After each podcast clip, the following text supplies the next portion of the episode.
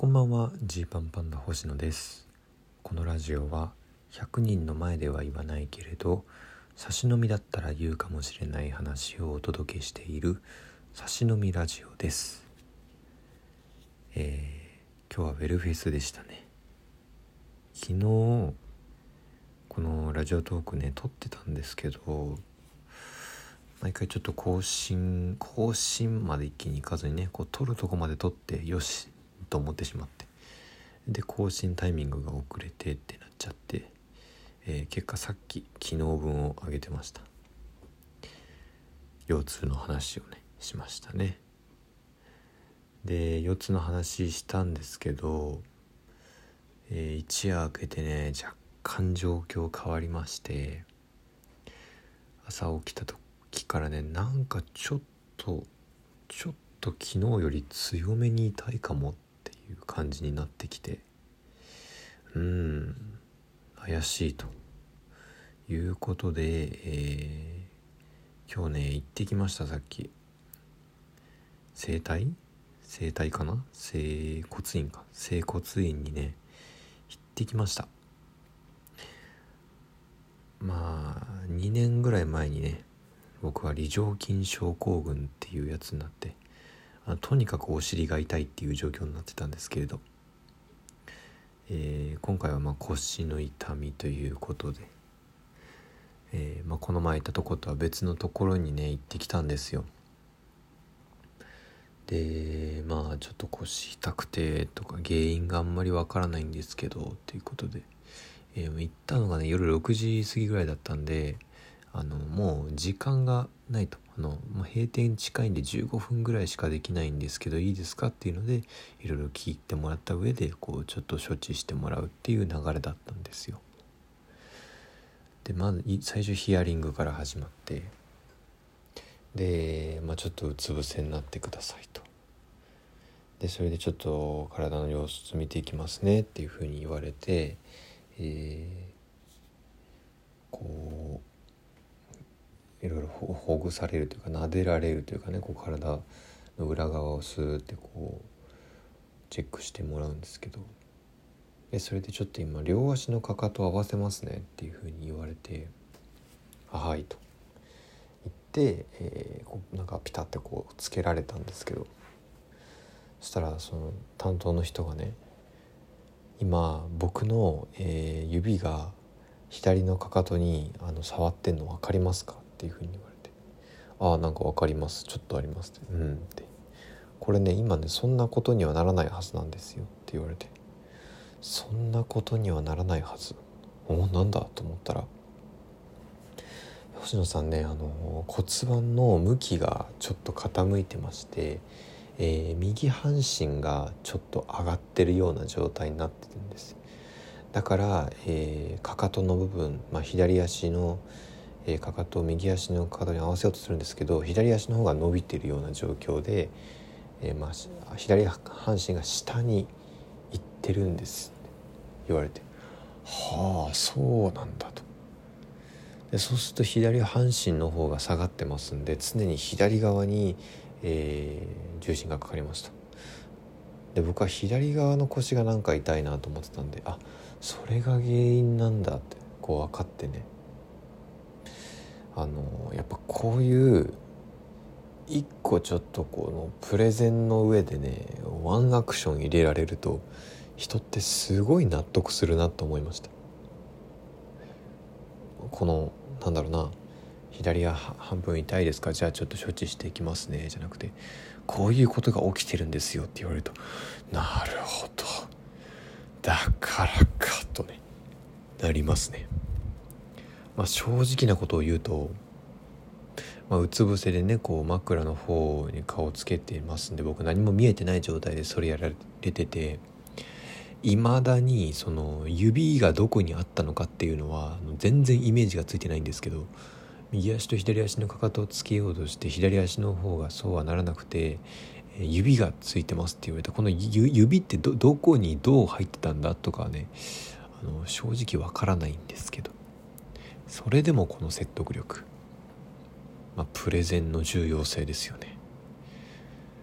でまああと体がちょっとあのどちらかというと左側がこう前にというか回転する時計回り側にちょっと傾く傾向にあって。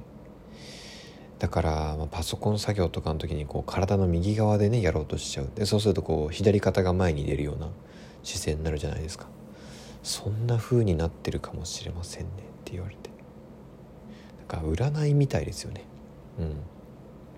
占いとは全然違うんだけどこう最初にこの力を見せつけられることではあとなるほどです。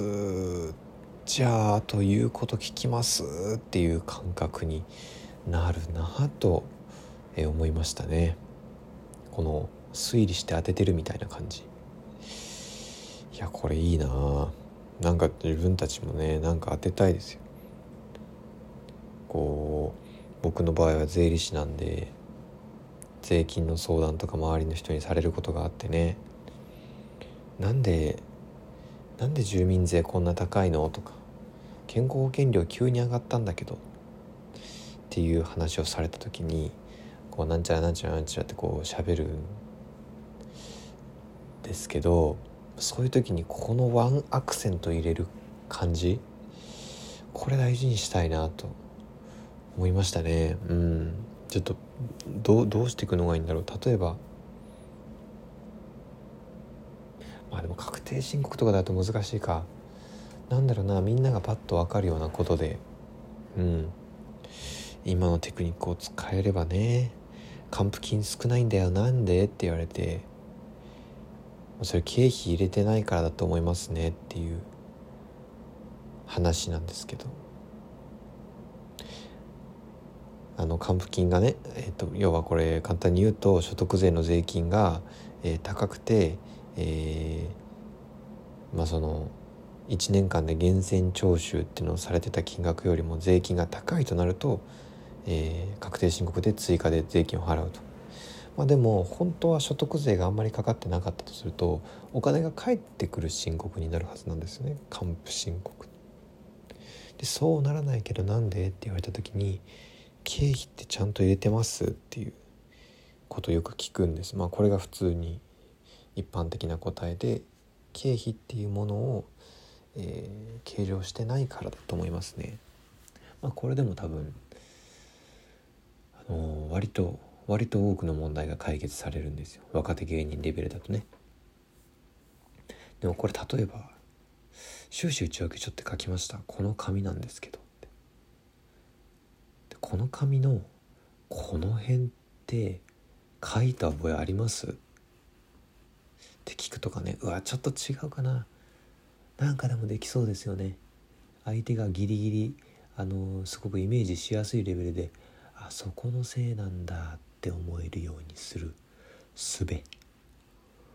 うん。勉強になったな。すごくなんかしっかりした方で、えー、ちょっとちょっとね定期的に見ていきましょうって。何回かだけ23回かだけもあと通いましょうっていうことになったけど。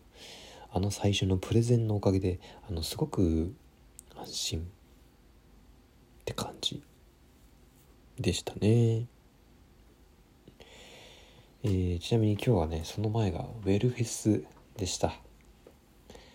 ご来場くださった方ありがとうございました。渡辺エンターテインメントの1年に1回のお祭りですね。いやウェルフェスね。いなんかこういつ出させてもらったんだっけみたいにちょっとこう振り返ってましたけど。確かね1年目は出られてなくて、えー、2年目にショートネタコーナーで税理士漫才をやったんじゃなかったかな。確かですね確か。うん。そうそうそうだったはずなんだよな。オーディションに落ちてね本ネタのオーディションに落とされて嘘だろうと思ってウェルフェスで、えー、漫才をやった記憶が確かあります。あのー、その後ね NHK 新人お笑い大賞であのー、その落ちたネタで優勝するんですけどこれ見たことかってねすごい渡辺エンターテインメントに対してどやーって思った覚えがねありますよ。でその後は3年目以降は毎年出てるかな？まあコロナでやらなかった時もある。あの大きな規模では開催しなかった年もあるけど毎年出てるような気がしますね。うん。いやでもここでさあなんだろう。まあ今年今年もまあ頑張りました自信になるネタを持っていきましたけど。まあどうだろうね。受けで言ったらもっと受けたいっていう感じ？候補がまだまだそのレベルかっていう感じでしたね。いやいけるでしょっていうそのももう今年こそもっといけるでしょっていうふうに思っていたのに。でもねでもそうかっていうところでしたね。うん。